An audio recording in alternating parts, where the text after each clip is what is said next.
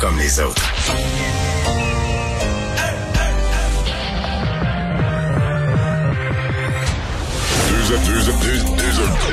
Deux, animateurs cohérents, deux visions différentes.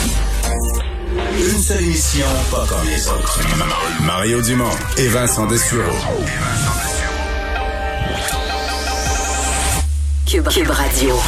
Bonjour tout le monde, bienvenue à l'émission. Bon début de semaine. Euh, c'est lundi. C'est Alex qui est là. Bonjour Alex. Salut Mario. Et jour de budget dans à peu près une demi-heure. On va pouvoir donner les détails de ça. Je dis on va pouvoir, nous, on les a pas. Euh, on les a pas encore, mais il y a des journalistes qui sont dans le huis clos enfermés et qui, eux, ont vu le budget à l'heure euh, à l'heure où on se parle. Oui, puis qui vont pouvoir commencer à nous expliquer tout ça, évidemment, là, comme c'est de, de, coutume. Dès que Mme Christophe Freeland, la ministre des, des Finances, va pouvoir commencer, euh, prononcer le premier mot de son discours, on va pouvoir euh, commencer à dévoiler les mesures qui sont annoncées dans le budget. C'est ce qu'on va faire ici. Mais on est aussi en attente. On est en attente, évidemment, du budget. On est aussi en attente d'une autre nouvelle, parce que le docteur Arruda, ce matin, dans la se faire vacciner, a dit que on aura une annonce aujourd'hui concernant l'âge euh, ou l'élargissement de l'âge pour l'AstraZeneca. Oui, absolument, parce que l'Ontario et l'Alberta, eux, ont déjà changé l'âge minimal là, qui était déjà passé à 40 ans à partir de demain, donc pour le vaccin AstraZeneca qui sera donné.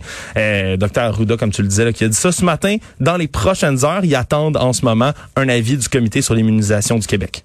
On va surveiller ça, le docteur Arruda, qui allait lui-même se faire vacciner dans une pharmacie. Et on va aller rejoindre l'équipe de 100% Nouvelles et Paul Larocque.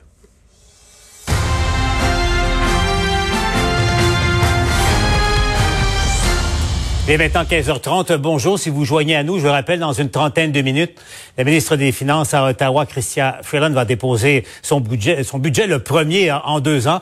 On amorce tout de suite notre émission spéciale en direct sur les ondes de LCN, en allant retrouver Mario en direct dans son studio à, à Cube Radio. Salut Mario. Bonjour. Premier budget donc en deux ans. Et euh, c'est un budget où on aura un déficit record. Si on le compare au niveau euh, de l'histoire, ça sera probablement un, niveau de déficit record depuis la Deuxième Guerre mondiale. Euh, Mario, 350, 400 milliards de dollars, certains pensent que ça pourrait aller jusque-là, le déficit. Ouais, les paris sont ouverts, mais on avait eu cet automne un portrait qui était aux environs des 380 milliards. Et Paul, oui, on se mettait une réserve, mais euh, est-ce qu'on prévoyait une deuxième et même une troisième vague? Il y en a eu encore là, des fermetures de commerce qui ont... Parce que quand on, a ces éléments, on appelle évidemment la subvention salariale, on appelle le recours aux programmes fédéraux. Alors, euh, c'est pas impossible qu'on avoisine les 400 milliards. C'est inimaginable. Je veux dire, on reprochait à Justin Trudeau, avant la pandémie, on reprochait à Justin Trudeau de faire des déficits de 20 milliards, alors que l'économie allait plutôt bien. Puis on disait, t'as pas de raison de faire 20 milliards de déficit. Mais qui aurait pu imaginer qu'on en ferait 400? Il restera toujours un débat politique, Paul. Il n'y a pas de débat à savoir est-ce que le gouvernement fédéral devait aider, la PCU au début, etc. Il y avait des besoins. Mais il reste un débat politique. Est-ce que, comme on dit, ce qui est passé tout droit? Est-ce que les programmes sont devenus trop généreux, trop faciles en cours d'année, la PCU pour les étudiants à l'été, etc. Euh, tous ces rapports qui ont été faits par des experts disant il y a des gens qui ont su de la PCU qui en avaient pas vraiment besoin. À un moment donné, c'était plus c'était plus un programme d'aide de dernière nécessité, mais c'était vraiment un programme parce que les gens disaient hey moi lui en a eu, moi j'en ai pas eu, puis l'autre en a eu, puis là à un moment donné c'était rendu qu'il fallait en donner à tout le monde. Donc euh, moi, moi, je reste de ceux qui pensent qu'on aurait peut-être pu avoir un déficit moins élevé. Mais d'autres disent, ben là, c'est rendu là, 300 milliards, 350 milliards, 400 milliards, euh, aussi bien aussi bien distribuer l'argent puis que ça contribue à relancer l'économie, mais il faudra le rembourser un jour. Mais là, ce qu'on va surveiller, Paul, c'est aussi, là, on parle de déficit passé, de celui pour l'année qui s'est terminé le 31 mars, mais on va surveiller qu'est-ce qu'on prévoit comme déficit pour l'année qui vient de s'amorcer le 1er avril, l'année qui, qui, s'amorce à peine, et l'autre, et l'autre, les deux, trois prochaines années, on va voir que, d'abord quelle proportion de ces dépenses fédérales sont récurrentes, là, et reviennent et reviennent. Est-ce qu'on aura un déficit de, de 125, de 100 milliards, de, de 75 milliards? C'est ça qu'on va surveiller. Et comment on peut revenir? On viendra pas à l'équilibre, il y aura pas de plan pour revenir au déficit zéro là-dedans.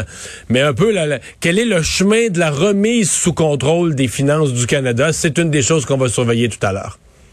Donc, à surveiller la feuille de route pour euh, éventuellement revenir à un niveau de déficit acceptable. L'autre feuille de route, Mario, euh, inexorablement, la question se pose euh, avec de plus en plus d'actualité. Nous sommes maintenant à la fin de vie d'un cycle normal d'un gouvernement minoritaire. Donc, dans un contexte où on pense pas qu'il y ait des élections ce printemps, nécessairement, l'indice a baissé substantiellement, mais on le sait pas au retour de l'été, à l'automne, on verra. À quoi s'attendre de, de, ce gouvernement? Tu as vu, bien sûr, la fuite calculée concernant les services de garde, un programme québécois, au fond, le modèle qu'on veut étendre partout au Canada avec un chèque de compensation pour le Québec. Et ça, dans le contexte actuel, Mario, c'est pas banal. Ouais. C'est l'aspect politique du budget. Effectivement, euh, les, les, partis d'opposition, je ne vois pas comment les partis d'opposition pourraient déclencher une élection, euh, même s'ils détestaient le budget. Il va falloir trouver une entourloupette parce que, par exemple, la plus grosse province du Canada, l'Ontario, vit une vague de COVID, la plus grosse vague de COVID à peu près de toute province depuis le début de la pandémie. Partir en élection dans le milieu de ça, ça aurait, ça aurait vraiment pas d'allure. Là. Hein. On, on, ramène des infirmières, puis du personnel de santé de, de l'Atlantique, puis du Nord canadien pour venir aider en Ontario. Je pense pas c'est le genre de contexte. Puis on, ferme les frontières entre provinces. Fait que je pense pas que c'est le genre de contexte où on part en campagne électorale. Ça, ça, me paraît clair dans l'état de situation. Mais quand même pour Justin Trudeau, c'est vraiment c'est la marque politique de son gouvernement. Ce sera le seul budget de son mandat. Le gouvernement Trudeau a été élu, euh, a pas fait de budget l'année passée, euh, n'en fera probablement pas au printemps. toi et moi, Paul, n'en fera probablement pas au printemps 2022. C'est rare qu'un gouvernement minoritaire dure plus de deux ans et demi. Donc pour Justin Trudeau, ce sera probablement le seul budget de son mandat. Donc l'occasion de laisser sa marque politique, son ni plus ni moins que son programme politique tel que défini dans un dans un budget. Donc, des garderies, est-ce qu'il y aura, est-ce qu'on voudra parler de la fameuse relance verte, la relance économique, mais avec l'économie verte? Est-ce qu'on voudra euh, y aller de grands programmes sociaux? Ça, c'est le genre de choix. Les garderies, c'est coûteux, mais pas tant que ça. Mais il y, a des gens qui espèrent de plus grands programmes sociaux qui coûtent des dizaines de milliards. Là, on serait dans une grosse marque politique, beaucoup plus marquée à gauche, euh, mais en même temps où on se dit, ben, les finances publiques, on s'en fout. on distribue l'argent, puis le déficit il est déjà gros, il va rester gros. Alors ça, c'est le genre de choix politique qu'on va aller qu'on va aller mesurer tout à l'heure. Et, et la question, si effectivement on envoie un chèque à Québec parce que le Québec a son modèle de, euh, de CPE. Est-ce qu'il y aura des conditions ah, attachées à ça? C'est la question. Ça aussi, c'est c'est le débat. J'avais Carlos Schleitan en entrevue tout à l'heure, euh, l'ancien ministre des Finances libérales, qui dit qu'il n'y a pas un gouvernement à Québec, peu importe sa couleur, qui pourra accepter une condition. Donc, euh, si jamais Ottawa va sur ce terrain-là, ça promet. Oui, absolument. Et même chose, est-ce que là on parle des garderies parce que ça, ça a été, il y a eu un peu de coulage, mais il pourrait aussi avoir des milliards pour euh, à l'autre bout du spectre de la vie, la garderie pour les tout petits, les résidences pour les personnes âgées, les CHSLD. Alors là aussi, M. Trudeau avait déjà annoncé une intention euh, de s'ingérer dans les compétences des provinces. Par contre, à l'occasion du budget, tu sais, souvent quand le fédéral s'ingère dans les, dans les compétences des provinces, c'est pas en mettant platement trois quatre règles par écrit qui imposent aux provinces, c'est en mettant de l'argent disponible, en rendant des milliards disponibles pour les provinces, mais en disant, ah, mes milliards sont conditionnels. le, gouvernement euh, fédéral sait qu'il n'y a pas la juridiction. Donc, la façon d'implanter indirectement sa juridiction, c'est de faire miroiter des nouveaux milliards, mais en disant, voici mes conditions. Donc, il faut que les provinces se soumettent aux conditions fédérales pour aller chercher l'argent. Alors, si on avait ça, on comprend que là, on se lance euh, dans une guerre, euh, dans une guerre entre gouvernements, dans une guerre comme on a connu, par exemple, avec les bourses du millénaire, où le fédéral fait miroiter de l'argent, mais la province dit, t'as de l'argent pour, t'as de l'argent pour ce domaine-là, pour les résidences de personnes âgées, donne-moi-le, moi je vais gérer mes affaires. Donc, ça promet à suivre. On va regarder ça attentivement dans, le budget de Mme Freeland. Mario, je te laisse retourner à, ton émission. On te retrouve euh, au TVA Nouvelles. Poursuivons.